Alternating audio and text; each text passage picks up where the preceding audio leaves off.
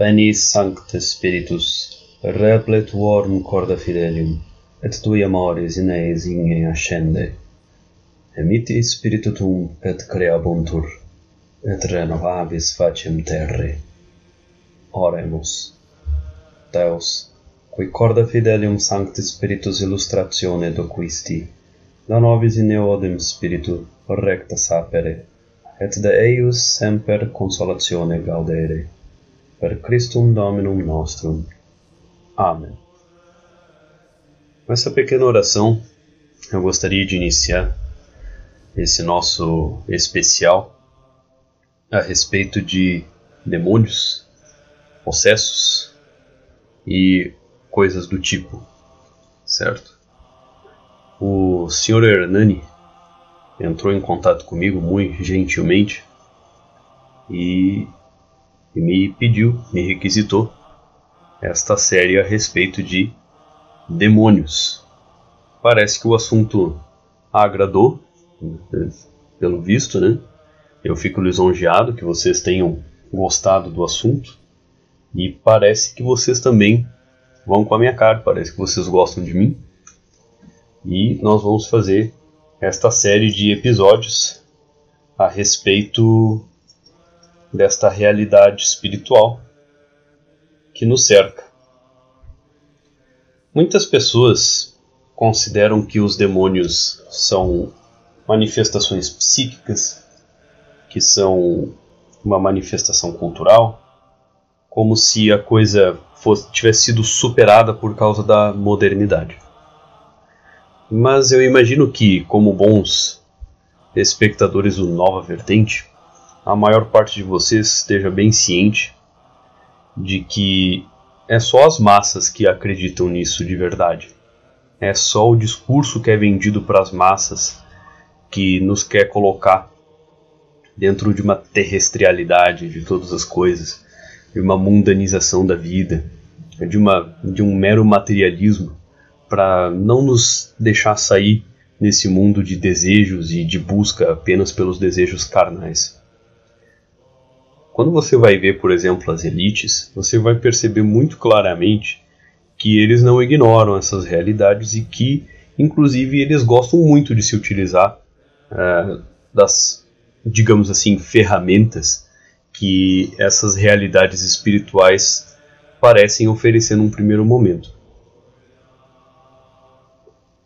Então vamos lá. Do que, que exatamente eu estou falando? Eu estou falando de demônios. Quando eu falo de demônios, eu não posso deixar de falar de anjos.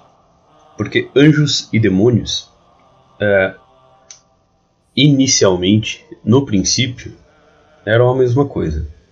O que, que eu quero dizer com isso? Ah, quer dizer que todo anjo era um demônio, todo demônio era um anjo? Não. Nem, nem todo anjo é um demônio, obviamente, senão a gente estava ferrado, senão a gente estava frito. Uh, mas todo demônio já foi um anjo. O que, que isso quer dizer? Quer dizer o seguinte: é, quando a gente analisa a questão da existência dos demônios, a gente também tem que se dar conta que essa existência está atrelada a pré-existência dos anjos, ou seja, os anjos precedem os demônios. É, e quando eu falo a respeito de anjos e demônios, pode parecer que eu estou falando apenas do ponto de vista cristão. É verdade, eu sou coroa católico, não é à toa. Eu vou majoritariamente falar do ponto de vista cristão, porque afinal de contas, é, não é apenas porque eu assumo este como ponto de vista verdadeiro, e ele é, é mas também porque nós vamos ver também em outras culturas que eles não nenhuma das culturas que teve uma tradição espiritual que nós possamos identificar ignorou a realidade dos demônios. Houveram culturas que cultuaram os demônios houveram culturas que identificaram algo de usável nos demônios. E houveram culturas que tentaram explicar a natureza dos demônios de uma forma ou de outra, mas em todas essas culturas é, há em comum o fato de que a realidade dos demônios não é ignorada. Tá? Acontece que hoje em dia a gente tende a querer explicar os fenômenos de tipo demoníaco diabólico dentro de termos científicos. Só que tem um problema nisso. Você não consegue repetir a experiência de uma possessão em laboratório. Você não consegue uh, replicar os efeitos de uma presença demoníaca em um ambiente controlado. Você não consegue medir isso. Você não consegue capturar um demônio. Uh, você não consegue uh, fazer com que um demônio apareça simplesmente porque você quer, entende? Então, sendo o demônio um demônio, né? Porque não, não existe apenas um, existem vários. Uma, uma realidade espiritual, e sendo ele dotado de inteligência, ele não vai se dobrar aos seus caprichos, aos seus desejos. Se ele quiser se manifestar, ele se manifesta. Se ele achar conveniente se manifestar, ele vai se manifestar. Se ele não achar conveniente se manifestar, ele não vai se manifestar. Agora, uma coisa é certa: uma coisa muito certa. E em todos os tempos da Igreja Católica, em todas as culturas, em praticamente todas as tradições espirituais que eu já estudei, concorda-se em uma coisa: existem mais anjos e demônios do que pessoas na Terra. É, existem mais dessas entidades espirituais inteligentes do que pessoas. Então, é, muitas vezes você vai ver entre místicos medievais santos e, e assim por diante, a mesma afirmação permeando muitas dessas, dessas, uh, dessas falas quando se fala a respeito de, de demônios e, e, o quanto eles estão por aí, é o fato de que se nós pudéssemos ver eles, se nós tivéssemos a capacidade de ver os demônios, nós ficaríamos apavorados, porque eles pareceriam como um enxame de moscas pairando sobre as nossas cabeças nos céus, onde quer que nós estejamos. Uh, ou seja, é, não se assustem quando eu digo que os demônios estão ao seu redor, estão ao meu redor agora, estão ao redor de é, quase todo mundo. Existem alguns lugares em que eles não estão. Pode ser que é, em, em alguns eh, locais tenha mais presença angélica que presença demoníaca, né? até porque a presença angélica ela deve ser convidada. Já a presença demoníaca ela é mal educada, ela vem sem convite, ela vem para te encher o saco mesmo. É isso que eles querem, eles querem ferrar com a tua vida, eles querem desgraçar a tua alma, querem te levar para o inferno. É isso que eles querem fazer. Tá? Então vamos, vamos dar uma estruturada nessa nossa, nesse nosso primeiro episódio para tentar entender o que é um demônio. Sabe? Ou, ou diferenciar um demônio de outras coisas que não são exatamente demoníacas, mas que parecem. Primeiro tudo, a gente tem que fazer a distinção entre três fenômenos distintos. Tá? Nós temos a, nós temos o psiquismo, ou seja, nós temos certas experiências que se passam dentro da nossa psique e que parecem muito vívidas, mas não são. Por exemplo, quando uma pessoa toma uma, uma substância alucinógena ou quando ela sonha, é, tudo aquilo está se passando dentro da psique dela, não necessariamente aquilo é causado desde fora por um demônio.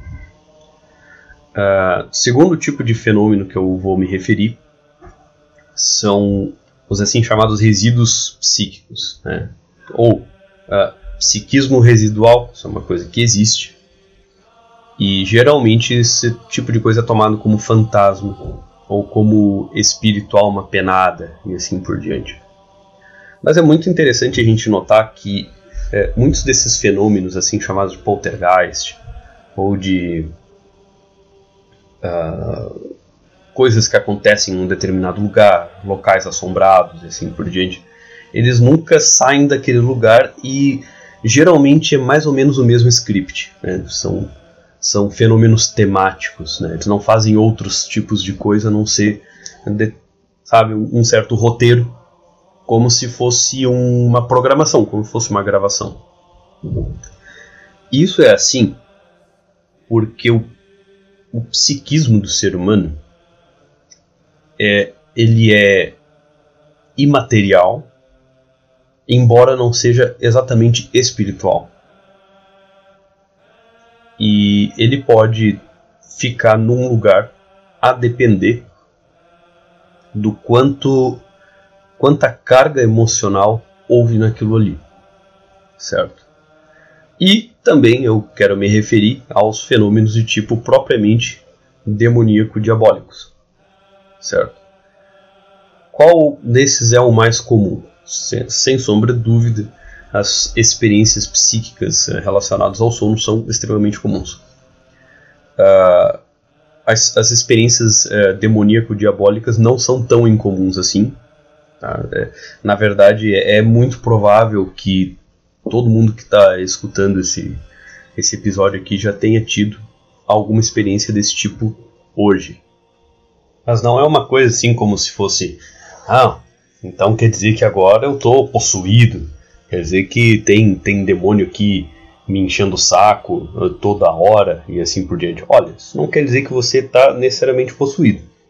Agora, que sempre tem algum demônio querendo te encher o saco, a depender do tipo de vida que você leva, isso sim. É, claro, existem pessoas, inclusive, que são estão com tanta afinidade, vamos dizer assim, com determinados tipos de comportamento, que elas já estão num patamar, ah, vamos dizer assim, é, igual ou inferior até ao dos demônios. E então os demônios, entre aspas, deixam esta pessoa é, em paz, pode ser que isso aconteça, porque ela já está tão atormentada pelo tipo de vida que ela leva, que ela já não precisa mais do tormento dos demônios. Então eles gostam simplesmente de ficar ali por perto dela, sem no entanto precisar atormentá-la, né? apenas para ver se ela atormenta pessoas que se aproximem dela, né? ela arrasta aquelas, ela para ver se ela arrasta aquelas pessoas que estão próximas dela para os mesmos tipos de erro que ela comete. E daí eles vão auxiliar, claro. Aí eles vão atormentar as pessoas que estiverem próximas desta pessoa que eles já não atormentam. Né? Eles simplesmente olham com desprezo, porque os demônios nos desprezam, e escarnecem, que é uma coisa que eles gostam muito de fazer também, é tirar sarro de nós, mas não para rir, porque eles não riem, eles não se divertem de verdade. É apenas aquela satisfação que uma pessoa ruim sente ao ver desgraça da outra, sendo que ela não tem uma vida muito melhor. Né? É, então, vamos dizer assim, é, aquela, aquele, aquele dito de que desgraça atrai desgraça tem um certo fundamento. Né? Pessoas desgraçadas atraem desgraça para si e para os outros. Né?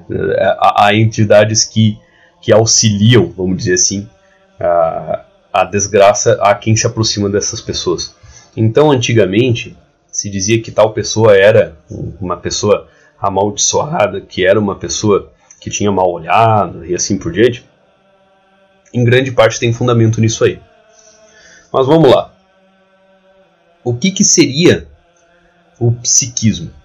O que, que seria isso que eu me referi agora há pouco como uh, psiquismo? A psicologia é uma arte e uma ciência não muito exata, porque a própria psicologia ainda não conseguiu definir direito o, o seu objeto, né? embora ele exista, e embora os tratamentos eh, psicológicos eles sejam eficazes, eles tenham um fundamento, mas a teoria da psicologia ainda é bastante vaga em vários aspectos. Uh, mas o que, que eu quero dizer com isso? Quero dizer o seguinte: a, a psique é uma realidade não material, certo? Que cada um de nós possui e que é individual. Ela não é coletiva, não existe psique, psique coletiva. É só com uma figura de linguagem. Não, não existe é, o povo isso ou o povo aquilo. Existem indivíduos que fazem parte de um determinado povo. Né? Nem todo brasileiro é vagabundo. nem todo trabalha, nem todo alemão é um grande trabalhador. Né? Nem todo japonês é disciplinado. E assim por diante. Nós podemos encontrar mais pessoas de um determinado tipo dentro de uma cultura, o que não quer dizer que todas as pessoas daquela cultura vão ser daquele tipo. É, então, assim, não existe isto de uma psique coletiva, tá? Não existe inconsciente coletivo, apenas como uma figura de linguagem, sabe? Como uma forma de se referir a algum tipo de realidade que ainda não é totalmente compreensível, mas que não faria nenhum sentido a gente dizer que existe algo como psiquismo coletivo. Né? O, que, o que, que acontece? O mundo psíquico de cada um é um mundo à parte, é um mundo imenso. É, cada um de nós, dentro da nossa psique, tem memórias, impressões, e isso para o mundo do nosso pensamento, do nosso raciocínio, é do tamanho do mundo que a gente vive, ou até maior.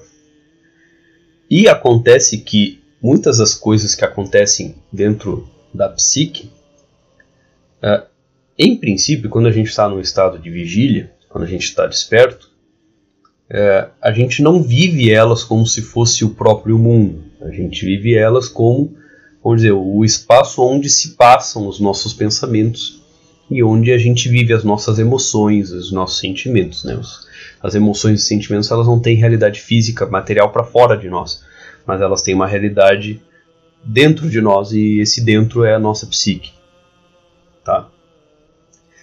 É, mas o que, que acontece quando nós não estamos em um estado desperto de vigília? Pode ser por ação de hipnose, pode ser por ação de substâncias alucinógenas, pode ser é, por sono, seja ele induzido ou natural. E a gente começa a viver determinadas experiências que a gente jura que são experiências de tipo espiritual. A gente jura que são experiências de tipo transcendental. E, e a gente vê coisas e, e assim por diante. Né? E não são. Realmente não são. São coisas que se passam dentro da psique.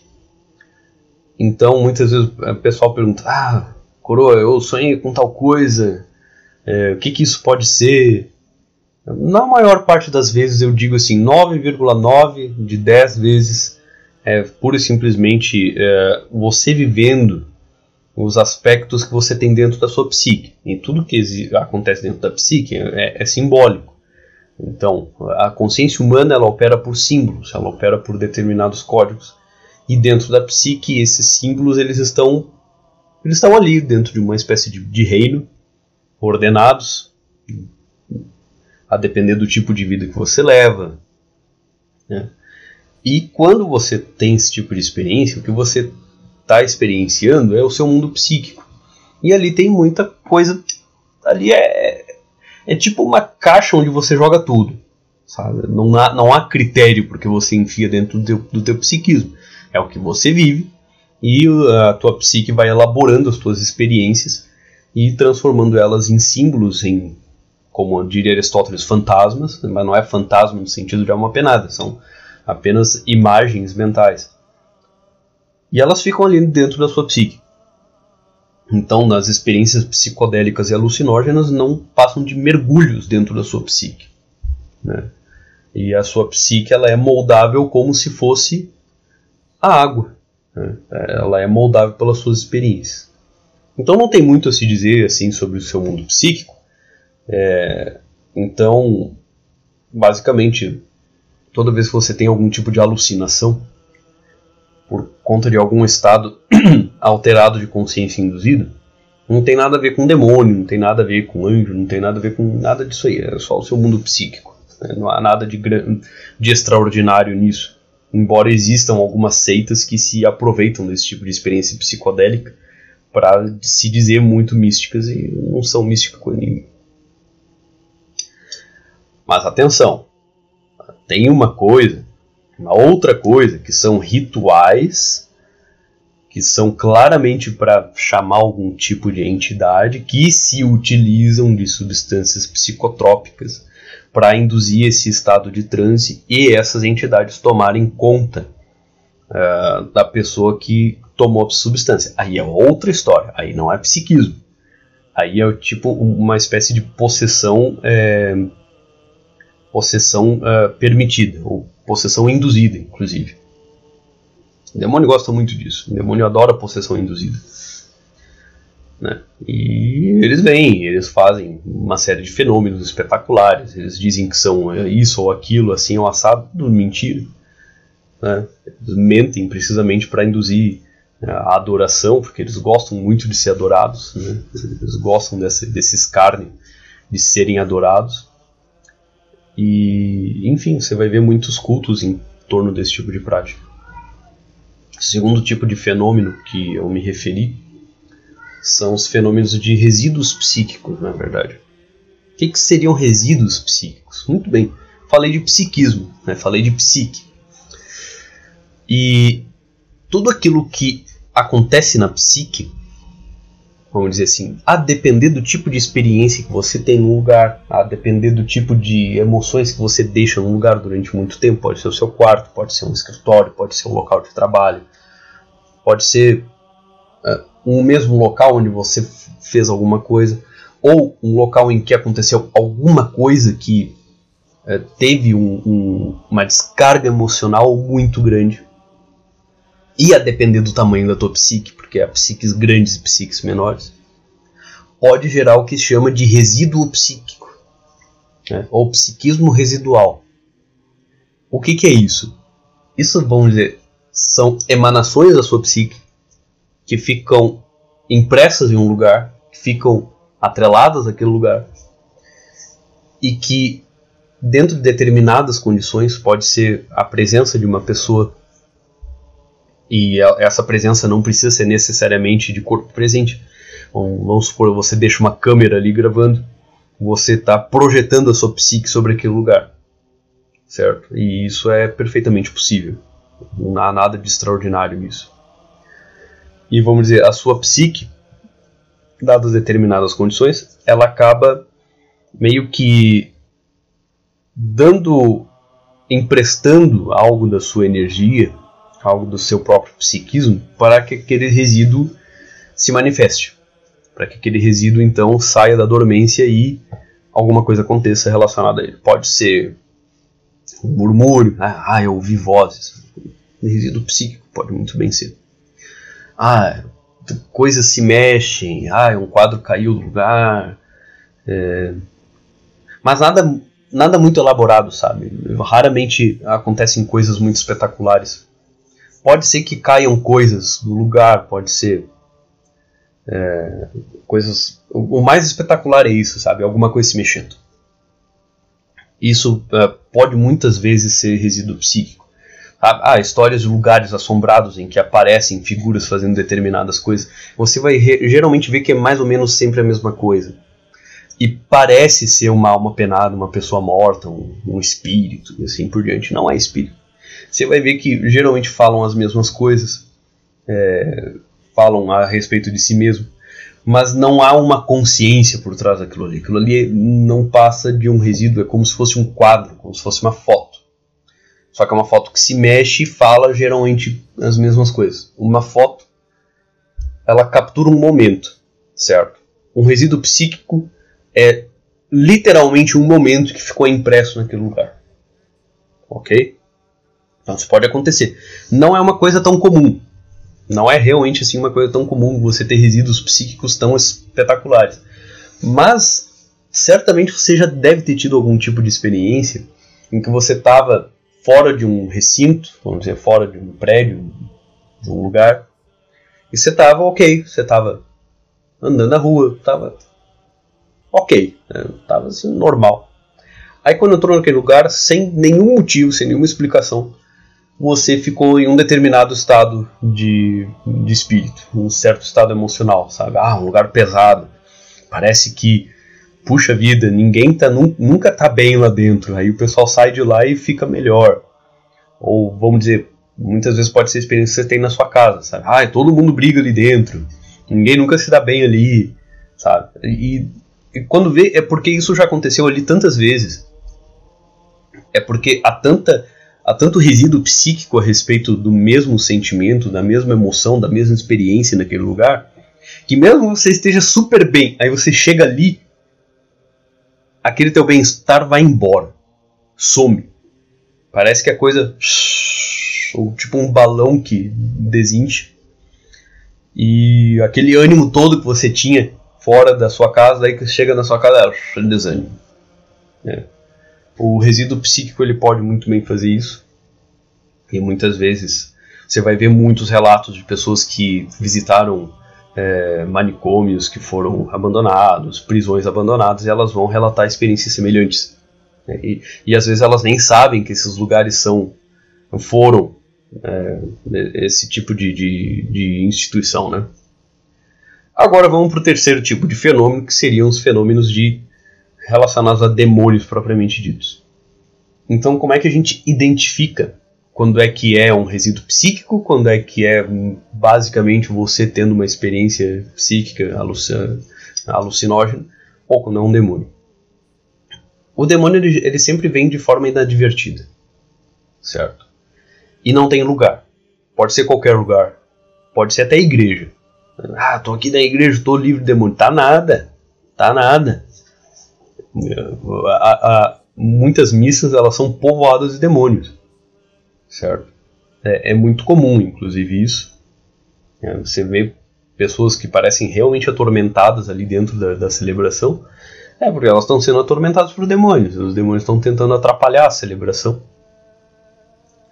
E existem lugares que são verdadeiros né, chamarizes de demônios. Então, sim. É, embora não tenha lugar, ele pode te encher o saco em qualquer lugar. Há lugares em que há mais e há lugares em que há menos. É... Outra coisa.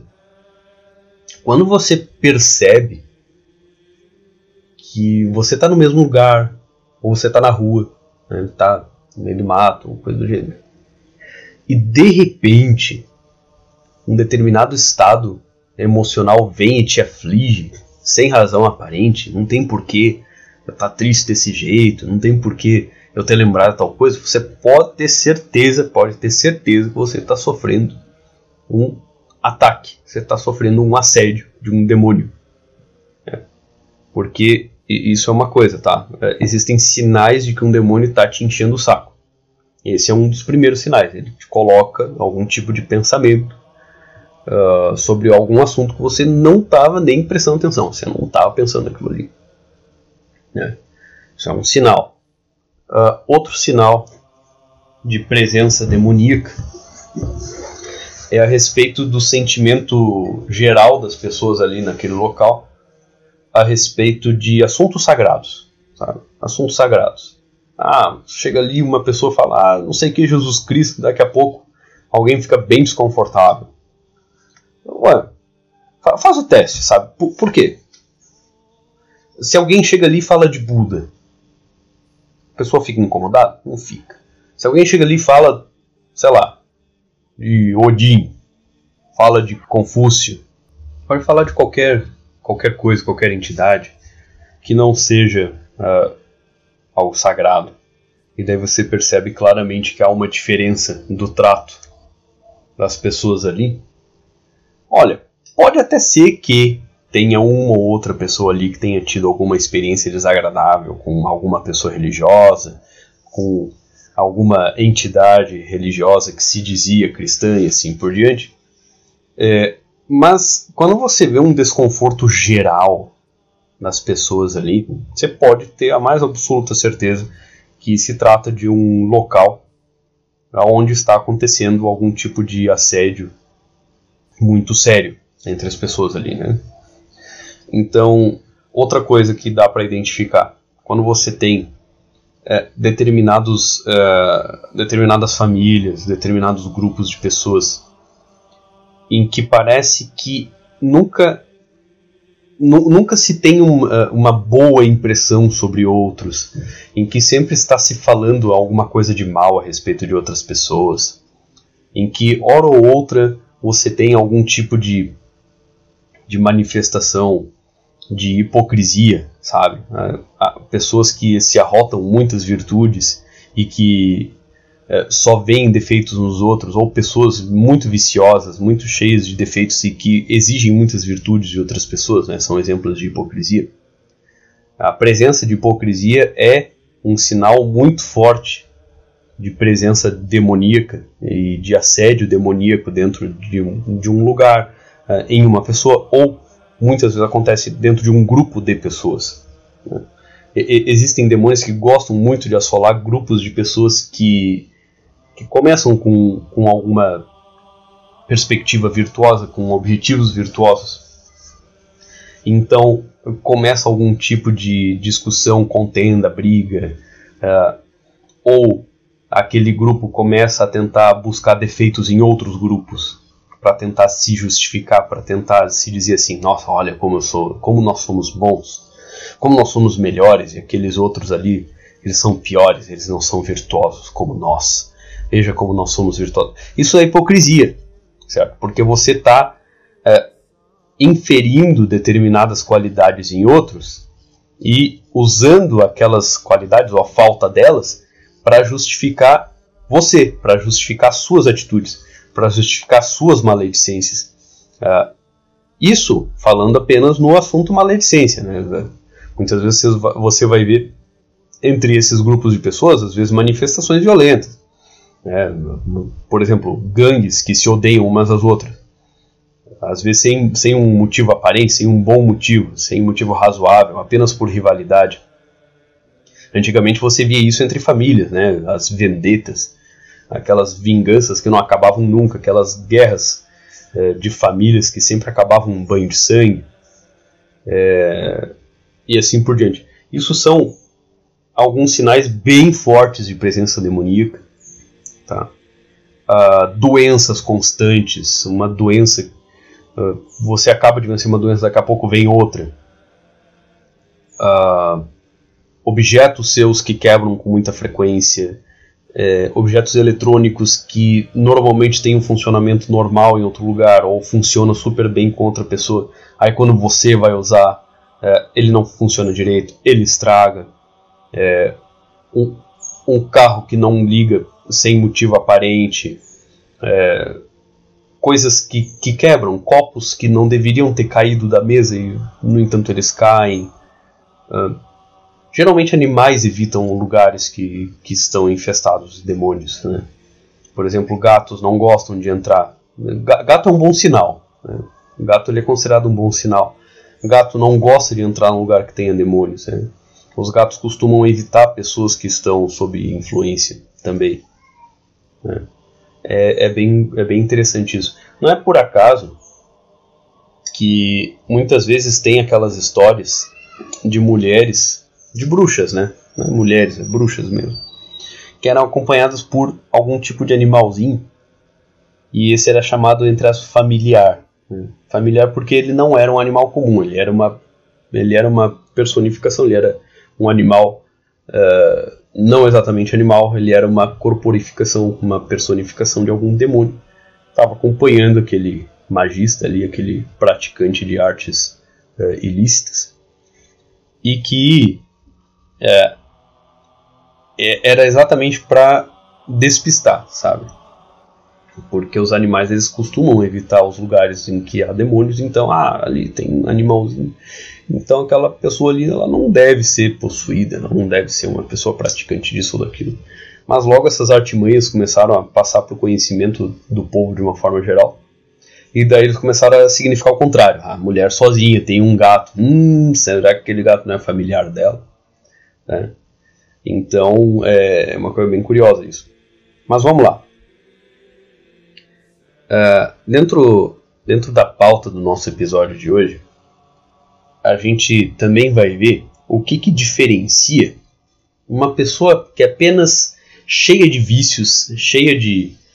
Uh, com um caráter ruim mesmo, e uma pessoa que está sendo assolada por um demônio. Né? Uma, uma pessoa que está sob influência de um demônio, que um demônio está uh, influenciando aquela pessoa. Ó, uh, muitas vezes as duas coisas andam juntas. Né? Uma pessoa ela começa a adquirir muitos vícios porque ela está sendo ela está sendo é, assolada por um demônio. É. pode ser muitas vezes que uma pessoa comece a praticar um, um determinado ilícito, uma determinada coisa viciosa, e ela comece a atrair a atenção de, dos demônios que são associados àquele, àqueles atos. E também pode acontecer de ela nem praticar uh, e nem ter um hábito ruim, mas que ela comece a receber determinados tipos de sugestões uh, meio que do nada, sabe? É, ah, eu nem prestava atenção naquilo e de repente eu tive a curiosidade de fazer. Olha, essa tua curiosidade tem, tem origem, tá? E quase com certeza é origem de um demônio que te meteu essa ideia na, nessa sua cabeça. Por quê? Porque a gente vai perceber muitos meios de ação que os demônios podem assumir. Os demônios eles podem é, se utilizar de uma pessoa que já está perdida, que já está na deles, assim, vamos dizer, que já tem afinidade com as coisas às quais os, os demônios têm afinidade, eles podem uh, lançar uma sugestão para essa pessoa que já é altamente sugestionável, né? uma pessoa que já está fundada numa vida viciosa, ela, ela é uma esponja de sugestão demoníaca. Então o demônio acaba usando aquela pessoa para lançar uma ideia para outra.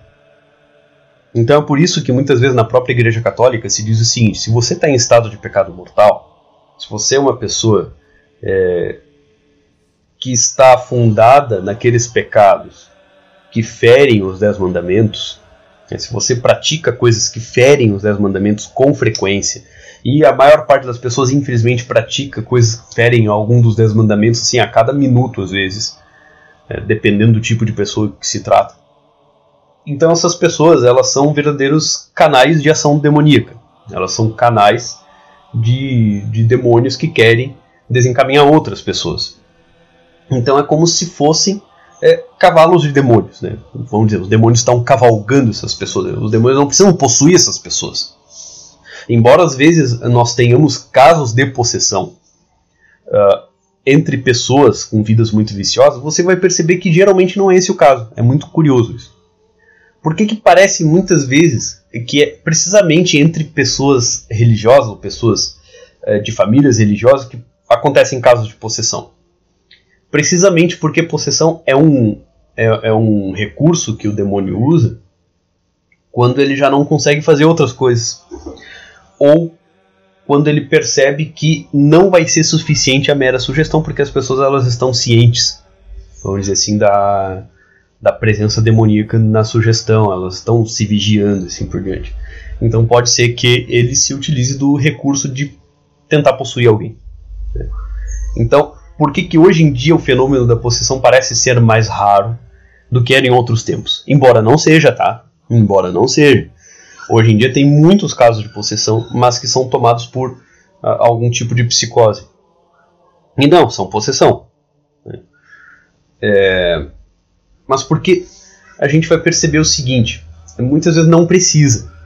Se você se, se o demônio ele se utiliza de uma pessoa que ela já está num estado é, demoníaco, vamos dizer assim, é, de afinidade com as coisas relacionadas a, aos vícios, aos pecados, aos demônios, é, eles vão simplesmente sugerir a essa pessoa dizer uma certa coisa para uma outra pessoa e isso muitas vezes vai ser suficiente.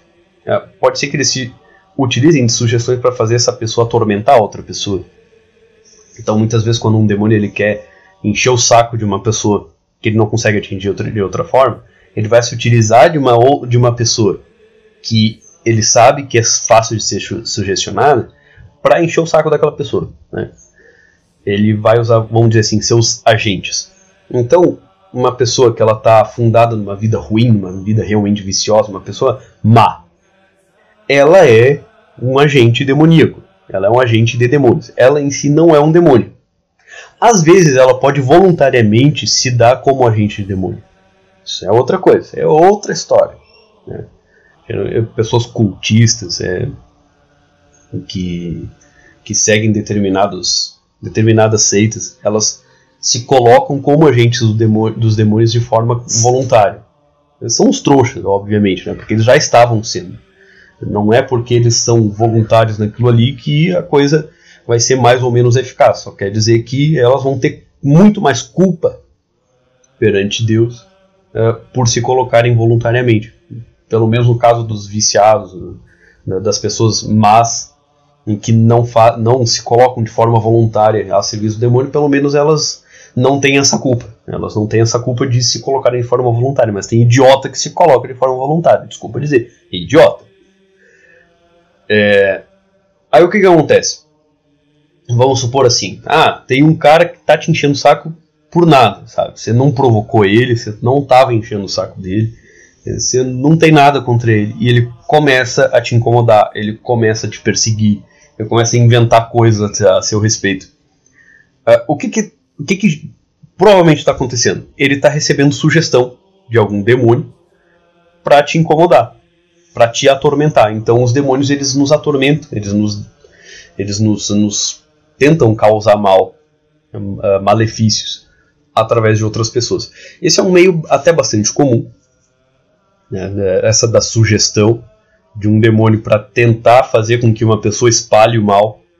Afinal de contas, ela já tem tanta culpa no cartório, né? O que, que custa eu dar uma sugestão ali? Ela vai concordar igual e, e ela vai fazer o que eu quero e ela vai aumentar o grau de maldade que existe dentro de um grupo ou dentro do coração de uma pessoa que eu estou tentando. Né? É na cabeça do demônio. Eu estou tentando aquela, aquele indivíduo ali e eu vou tentar de muitas formas.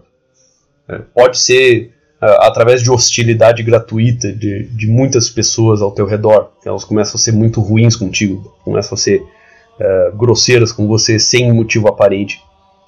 Aí você pode ter certeza que você também está sob algum tipo de ação demoníaca para te desestabilizar. Certo? Uh, então a gente vai, vai perceber assim: uma pessoa não precisa estar endemoniada para estar sob ação de um demônio certo? Então o demônio ele gosta muito de usar pessoas que já têm um caráter ruim, que já têm um caráter duvidoso, que já praticaram muitas vezes uh, coisas de caráter duvidoso, que falam coisas que não são edificantes, que não ajudam em nada uma outra, a, as outras pessoas a serem pessoas melhores, a, a possuírem mais virtudes. Ao passo que ele vai ao máximo possível tentar incomodar pessoas que estão levando outras pessoas por caminho da virtude. Ele vai ao máximo tentar fazer com que aquela pessoa desista da ideia dela, com que ela se demova da ideia de ser, uh, afinal de contas, alguém que promove uh, as virtudes, o cultivo das virtudes, a virtude em outras pessoas. Então é, é muito comum isso, você vai perceber. Aqui no Brasil é uma coisa muito, muito, muito comum, porque o Brasil está basicamente sentado em cima de um rito está sentado em cima de algum, algum ritual propiciatório. Né? Porque no Brasil a coisa é muito difundida. Né? O pessoal gosta de dizer assim: não, eu não conheço nenhum lugar assim, eu nunca fiz isso aí. É, mas você pode ter certeza que alguém na tua família já fez. Alguém na tua família já recorreu a esse tipo de recurso, embora nunca tenha te dito, embora nunca vá admitir. Mas, ó, se essa pessoa for sincera, ela vai te dizer assim: não, então eu conheço um lugar que. É, eu nunca fui lá, ó, mas eu conheço um lugar. Mentira, já foi sim. É, quando as pessoas elas recorrem a esse tipo de, de, de recurso, elas têm vergonha, elas não vão sair contando, cara, ó, eu fiz um. Eu fiz um, um uma operação lá com um ritualista, ó. Você não sabe, mas esse carro novo aí que eu tenho tem motivo eu fui ajudado. Ó, a pessoa não vai dizer isso aí, que é vergonhoso. Ela geralmente ela vai dizer, não, foi com o meu trabalho, foi com o meu dinheiro, não sei o que. Mas aí você vai notar que aquela pessoa, isso aí geralmente o pessoal é assim. É um tipo de pessoa muito materialista. É um tipo de pessoa que ela, é, ela se julga muito pelo que ela possui e não pelo que ela é, mas sim pelo que ela pelo que ela conseguiu. Não, veja bem, as pessoas me invejam pelo que eu tenho. Elas me invejam pela minha fama. Elas me invejam porque eu consegui isso, eu consegui aquilo, eu consegui aquilo outro, eu sou famoso aqui, eu sou famoso ali, eu tenho não sei quanto dinheiro, eu tenho não sei quantos clientes, não sei o que, não sei o que. Então essa pessoa ela, ela tende a querer se justificar nas coisas que ela tem, ou entre aspas, que ela conquistou, que ela possui, e não pelo que ela é, e não pelo quanto as pessoas ao redor dela se tornaram pessoas melhores, certo? É, ela não se justifica nas virtudes, ela se justifica no que ela possui. Isso geralmente é um sinal bem forte que essa pessoa pratica esse tipo de coisa sim. Tá? É, é, talvez não de forma costumeira, talvez não de forma é, contumaz, frequente, ah, sei lá, uma vez por mês ela vai lá, mas pode ser que uma vez a cada cinco meses ela vá lá, pode ser que uma vez por ano ela vá lá para meio que dar uma renovada nessa vida próspera que ela tem. Mas aí você vai notar que é, ela tem uma vida realmente estranha, sabe? Ela não tem relacionamentos duradouros. As pessoas ao redor dela costumam ser meio desgraçadas da cabeça. Se ela tem filhos, esses, esses filhos aí estão bem esquisitos, sabe? É, são você percebe que eles são obviamente atormentados, que por algum motivo eles parecem não gostar né, daquela pessoa. É, se aquela pessoa tem irmãos, geralmente aqueles irmãos se afastaram dela. É, então, assim, você vai perceber que pessoas boas tendem a se afastar daquela pessoa ali. É, que pessoas ruins começam a, a, a frequentar o, o, convívio daquela pessoa. É, e que geralmente eh, querem alguma coisa dela, vão em busca de algum favor. Então ela começa a virar um, um, um vetor desse tipo de vida, sabe? Sem nem perceber.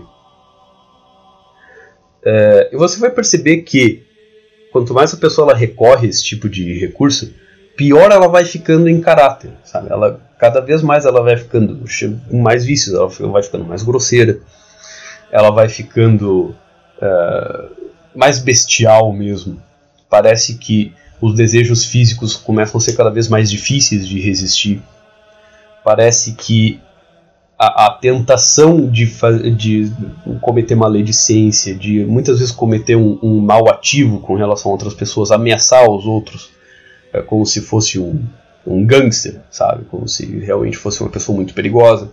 É, começa a acontecer com muito mais frequência. Né? Então, é, muitas vezes as, as, pessoas são assoladas por demônios, elas acabam sendo assoladas por porque elas procuraram elas podem ser assoladas porque elas estiveram muito tempo no, no convívio de uma pessoa que era assolada, ou que era um, um chamariz de demônio, ou que era um agente de demônio. É, e por tabela a pessoa acaba, começa a ser assolada. Existe também uh, uma realidade que eu acho que praticamente todo mundo no Brasil possui, que é um negócio chamado jugo hereditário. O jogo hereditário é uma coisa que, que pode atingir uma pessoa caso um antepassado dela, pode ser um antepassado próximo, como pai, avô, bisavô, pode ser muito distante. Às vezes você tem linhagens de muito tempo que estão sob o jogo hereditário. Uh, antepassado que tenha cometido uh, um determinado tipo de pecado mortal de maneira frequente, de maneira contumaz, não tenha se, se arrependido disso e tenha, e tenha tido uma vida marcada por aquele tipo de ato. Então, vamos supor assim.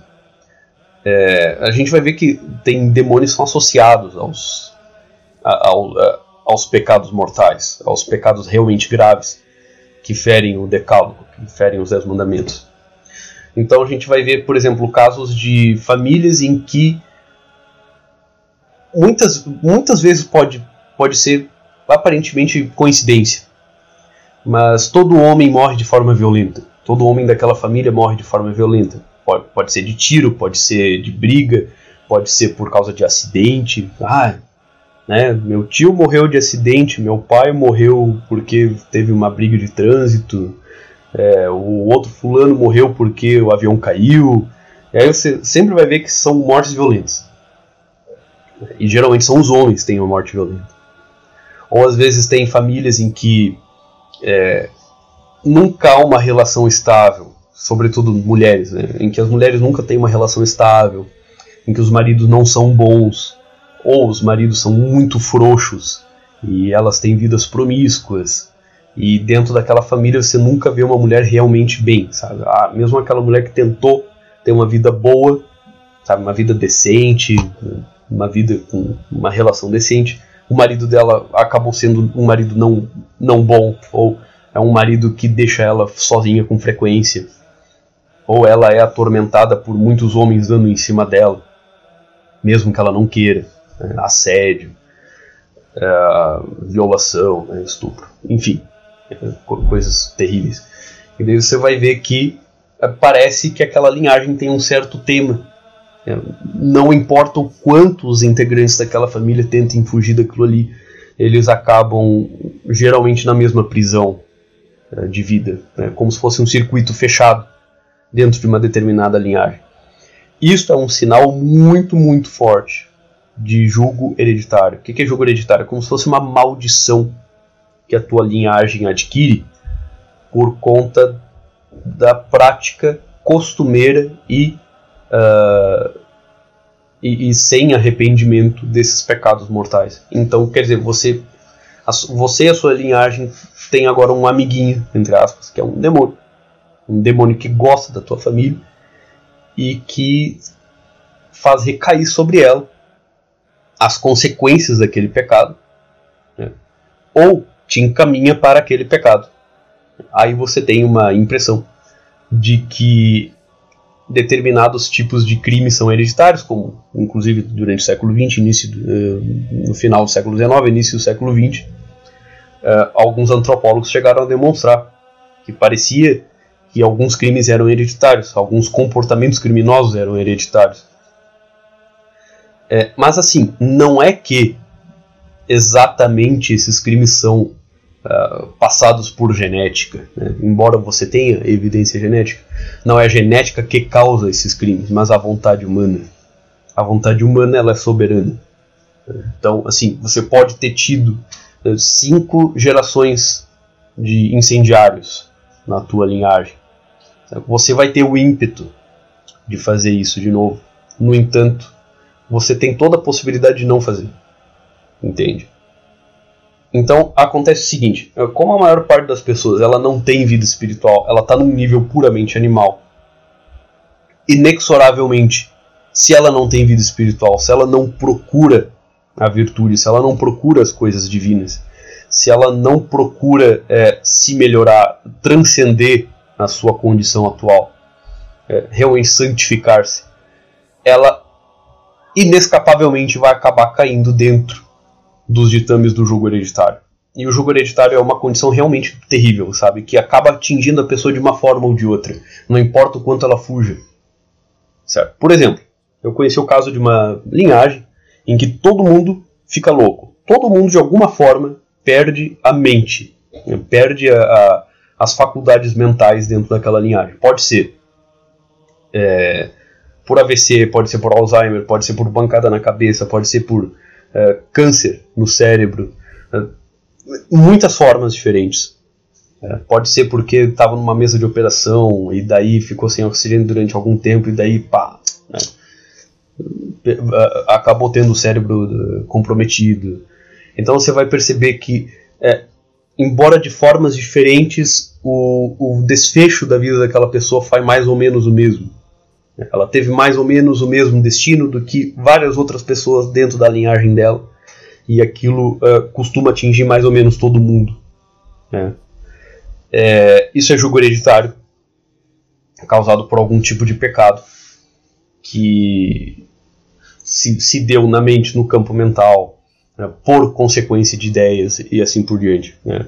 É uma loucura hereditária e a gente vai perceber que não é necessariamente um mesmo tipo de doença, mas são males de natureza assim, cujos efeitos têm uma natureza igual ou semelhante. Né? No caso aí, perda das faculdades mentais, seja por Alzheimer, demência, AVC e assim por diante. Né?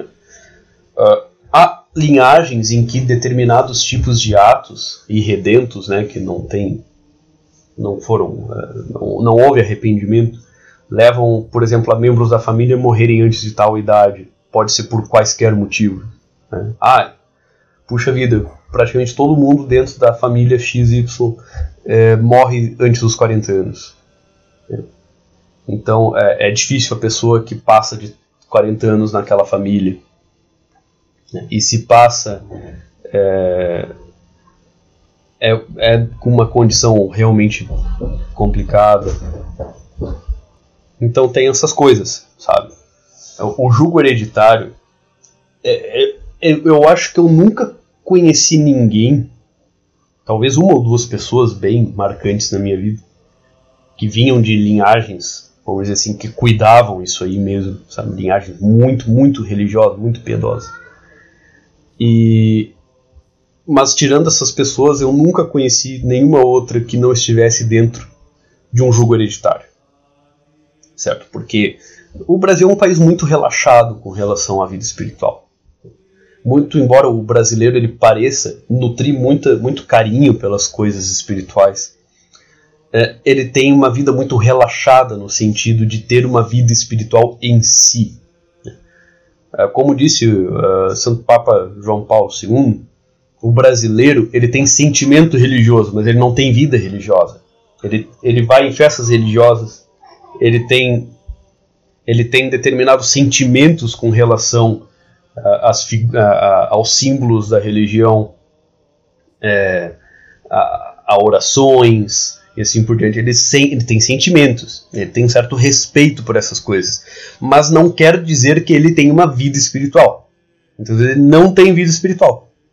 Ele tem só esses sentimentos, ele só tem resíduos de uma vida espiritual que um dia já fez parte uh, da cultura geral, que inclusive fez a cultura dele. Ele vive naquele ambiente cultural que foi feito por muitas pessoas que tinham vida espiritual, mas ele mesmo não tem. Certo? Ah, uh, festa de São João. Uh, vê lá se o pessoal sabe o verdadeiro significado da festa de São João, por exemplo. Ou vê lá se o pessoal sabe o verdadeiro significado da Semana Santa, da Sexta-feira Santa, por que, que o pessoal come peixe na Sexta-feira Santa, qual é a coisa da Páscoa. Né? E o pessoal não tem nenhuma vida, não tem nenhuma vivência disso aí. Não, não tem experiência real da Quaresma, da Semana Santa, da Páscoa, sabe? Porque tu tem, você tem um itinerário uh, de experiencial dentro dessa época e a pessoa ela não tem essa experiência, ela não tem esse itinerário. Então ela compreende isso de forma emocional, ela compreende isso de forma sentimental. Nossa, é uma coisa legal, uma época tão bonita, não sei o quê só que ela não tem nenhuma experiência daquilo enquanto uma realidade sagrada dentro de uma vida espiritual. Ela não tem essa experiência. Certo? Então é muito é muito plausível que a maior parte das pessoas no Brasil tenha jugo hereditário, esteja dentro de uma de uma linhagem com jugo hereditário. E se você está dentro do jogo hereditário, você pode ter a mais absoluta certeza que você tem um demônio de estimação. E que vai ferrar a tua vida de um jeito muito especial, como vem ferrando a vida da sua família há muitas gerações. Certo? Então, é, isso são algumas formas da gente saber que um demônio está assolando uma pessoa. No jogo hereditário, o demônio está te assolando desde que você nasceu, entendeu? Então, vamos dizer assim, é, dá para quase dizer que na cultura brasileira é na, o brasileiro em geral ele não sabe o que, que é não ser assolado por um demônio. Ele acha que isso é experiência normal da vida. Ele acha que é normal uma pessoa ser ferrada. Ele acha que é normal uma pessoa nunca dar certo. Ele acha que é normal uma pessoa nunca conseguir sair dos vícios que ela sempre teve. Ele acha que isso é, ah, é o jeito brasileiro, né? É a nossa cultura, é assim mesmo, a gente é mais relaxado mesmo. Não, não, não. Não existe cultura de gente relaxada. Existe gente relaxada que não tem cultura. Entendeu? Então, aqui no Brasil, nós não temos propriamente cultura, nós somos herdeiros de uma cultura. E a gente acha que esse jeitão relaxado de viver, esse jeitão relaxado de ser, faz parte, entre as da cultura brasileira. Não, nós somos herdeiros de uma determinada cultura mas nós mesmos, por sermos relaxados, por não termos vida espiritual, por a gente não olhar para essas coisas que afinal nos legaram isto aqui que a gente chama de cultura, então nós não, não possuímos, nós não somos produtores de cultura, nós somos herdeiros de uma cultura e que está morrendo aos poucos e que a gente não, não faz a menor ideia de onde veio, muitas vezes, a gente não faz a menor ideia de como continuar a cultivá-la enquanto o brasileiro ele continuar a ignorar a vida espiritual, ele vai continuar a se ferrar no campo cultural, ele vai continuar a se dar muito mal em todo e qualquer campo, seja ele material, intelectual, espiritual. É por isso que o Brasil não dá certo. É por isso que o Brasil ele não vai dar certo enquanto não houver uma, uma grande quantidade de indivíduos dentro do Brasil que atente para esses detalhes. Que há uns 100, 200 anos era ponto pacífico. Ó, oh, jogo hereditário. Ah, você está sendo assolado por um demônio. É, hoje em dia não. Ah, você dá risada dessas coisas. No entanto, a sua vida nunca dá certo. Sabe? Às vezes não importa quando você trabalha. Mas é estranho isso? Pois é. E no entanto você vive, cara. E no entanto você continua vivendo uh, nesse tipo de vida em que tudo parece perfeitamente plausível, tudo parece perfeitamente razoável, mas só parece. Aí você percebe que a sua vida ela só faz sentido quando você, vamos dizer assim, você está mergulhado nela. Mas quando você tenta perceber para onde é que ela está indo, quando você tenta perceber quais são os rumos que ela está tomando, quando você tenta perceber um sentido dentro dessa sua vida, é, você percebe que não tem. Parece que a coisa é meio caótica e que você faz planos uh, em cima de planos, e esses planos nunca dão certo, esses planos nunca vão adiante, sempre parece ter algum impedimento, você quase sempre encontra uh, alguma, alguma coisa que não, não deu muito certo ali, mas quando você olha direitinho para dentro dessa para dentro dessa história, parece que não faz muito sentido as coisas terem dado errado, haja em vista que você tinha todo, todo o estado de espírito correto, você estava entusiasmado, você muitas vezes até tinha algum. já tinha tudo planejado e, e as coisas começaram a dar de mal a pior. Aconteceu algum problema que demandou que você gastasse aquela sua reserva que você tinha planejado para fazer uma coisa X ou coisa Y. Quantas e quantas vezes não acontece na experiência de ser brasileiro do sujeito é, ele guardar um certo dinheiro e daqui a pouco ele precisar um conserto emergencial. Ah, ainda bem que eu tinha guardado aquele dinheiro. Cara, deixa eu te dizer, muitas vezes isso pode muito bem ser fruto de um jogo hereditário, pode muito, muito bem, muitas vezes ser uh, fruto de, de uma obsessão demoníaca que tu está passando na tua vida. E assim, ó, a, o Brasil ele padece de uma cultura, uma criptocultura, uma cultura que está por debaixo do modo do brasileiro de ser, que o brasileiro ele tem uma aparência de respeitabilidade, às vezes ele pode até ter uma aparência de não ter uma religião, ele pode ter aparência de frequentar uma determinada religião, mas uh, eu vou dizer assim, ó, cara, sendo bem sincero, 6, 7 de cada 10 brasileiros já recorreu a algum tipo de bruxariazinha sim. Já recorreu a algum tipo de ritual, já recorreu a algum tipo de, de simpatia, que é muitas vezes resquício desses rituais de bruxaria, já recorreu a algum bruxinho, já recorreu a algum, algum desses é, que fazem ritos propiciatórios para ah, conseguir um, um, favor, conseguir um emprego, conseguir sair de uma situação difícil, é, conseguir voltar com a namorada, com o namorado e assim por diante. Cara, o que tem de caso de gente que passa por isso não é brincadeira. Essa semana, inclusive, uma pessoa veio me procurar exatamente com esse tipo de caso. A, a, a ex-namorada dele tinha feito um, um ritual para que ele voltasse para ela e o cara não queria voltar para ela de jeito, nenhum. Mas é, ela tinha feito um ritual para desgraçar a vida do sujeito, ele não, não conseguia ter nada, ele, per, ele perdia todos os eletrônicos, ele estava com relacionamento em frangalhos por coisas que ele não tinha feito e que acabou se caindo no, nos ombros dele.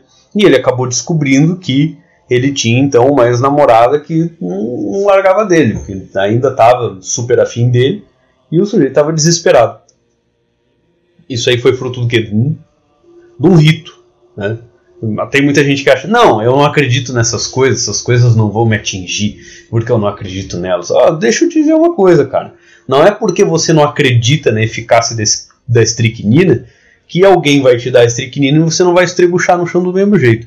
Da mesma forma, uma pessoa que faça um, um rito propiciatório para te prejudicar, É, ela vai te prejudicar, você acreditando ou não, você sabendo ou não. Inclusive, inclusive, veja como esse negócio de acreditar não, não quer dizer absolutamente nada.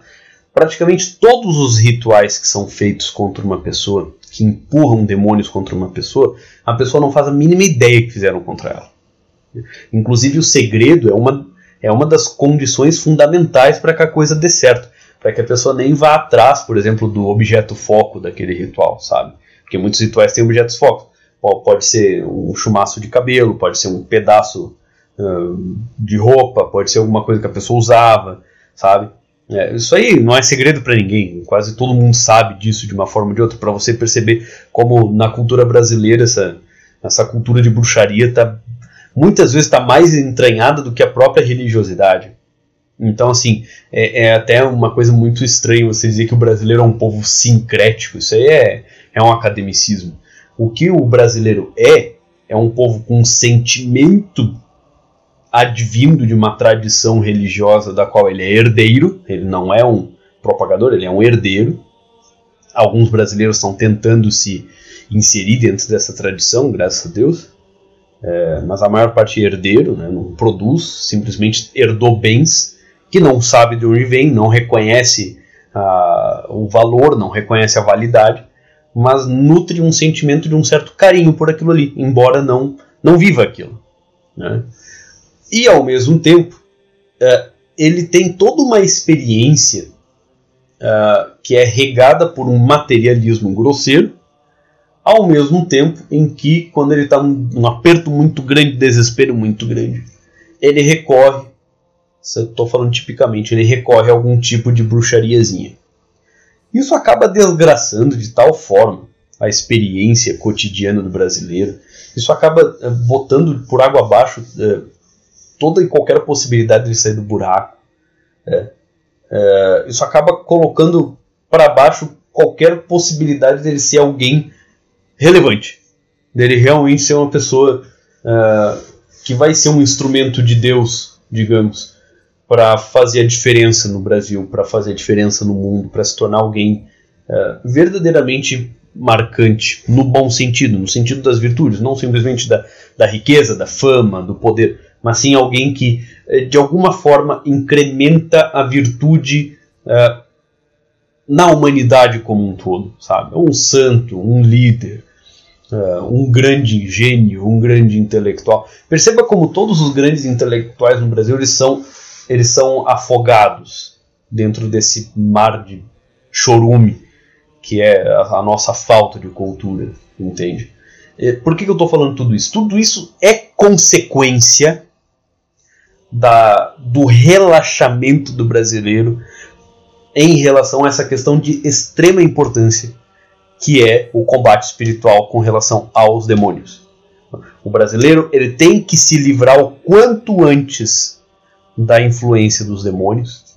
Ele tem que se livrar o quanto antes é, do poder que esse lado demoníaco tem sobre o brasileiro. Não é, não é, não é por acaso que o brasileiro é, ele se entrega tão facilmente às paixões dele.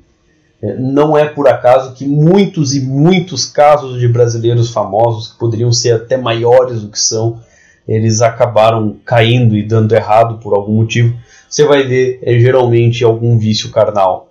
Você vai ver geralmente é, é, ele cai porque ele teve ambição demais em algum momento por uma coisa boba, por uma coisa banal.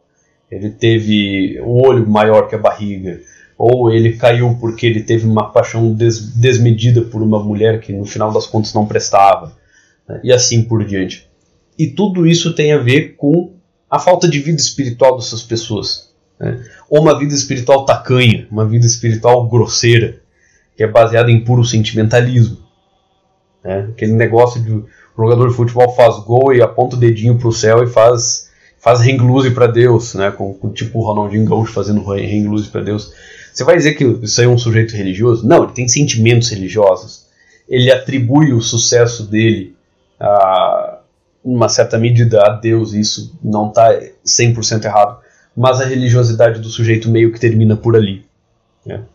Uh, a vida dele não dá testemunho de uma vida espiritual realmente séria.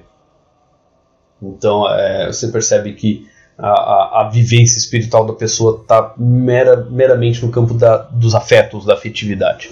Sabe? Então, é, eu acho que por hoje seria isso. Né? A gente teve essa pequena introdução aí a questão do que, que é um demônio, o que, que não é demônio, o que, que muitas vezes pode ser um fenômeno que as pessoas atribuem a demônios, mas não são exatamente demônios. Né? Uh, algumas formas da gente conseguir identificar a ação de um demônio na, na nossa vida, né? na vida de outros. Como é que muitas vezes uh, os demônios agem na nossa vida por intermédio de outros. Por, como é que nós às vezes podemos ser é, vetores da ação de demônios. Muitos aqui que estão ouvindo provavelmente são é, vetores de ação demoníaca, não têm vida espiritual, são pessoas com pouca virtude. Muitos outros aqui estão sendo assolados por pessoas assim. Então, os nossos próprios, nos nossos próximos episódios a respeito dessa série de demônios, nós vamos, é, nós vamos perceber, nós vamos conhecer é, como é que a gente pode enfrentar essa situação. Ou seja, eu vou trazer algumas situações, exemplos, né, algumas situações mais comuns em que a pessoa ela está sendo assolada por um demônio, ela está sendo um vetor de um demônio, ela está sendo incomodada por alguém que é um vetor de demônio, assim por diante. Né, os assédios que as pessoas sofrem de demônios de uma forma geral. E as formas de enfrentar isso. Né, tem várias formas. É, dependendo da religião que a pessoa tem, dependendo do estilo de vida que a pessoa tem, você vai ter abordagens diferentes, em profundidades diferentes, de modos diferentes. Certo, gente? É, eu espero que vocês tenham curtido esse nosso primeiro episódio da série de demonologia, demônios, né? É uma coisa, esse aqui foi bem introdutório mesmo. Talvez quem já conhece o assunto mais a fundo possa ter pensado assim, não, esse cara aí choveu no molhado, foi mais do mesmo. Bom, que bom que você já tem essa noção. Mas eu sei que muita gente que está ouvindo isso aqui não tem muita noção de combate espiritual, não tem muita noção a respeito de demônios, demonologia, é, as realidades é, demoníacas, angélicas, psíquicas e assim por diante. E eu acho que seria muito bom né, a gente conseguir colocar todo o público aí dentro desse, desse conhecimento, até para todo mundo ter uma base comum para os próximos episódios. Certo, gente? Muito obrigado pela atenção. Abraços. Fiquem com Deus. Deus abençoe vocês. E até a próxima. Tchau.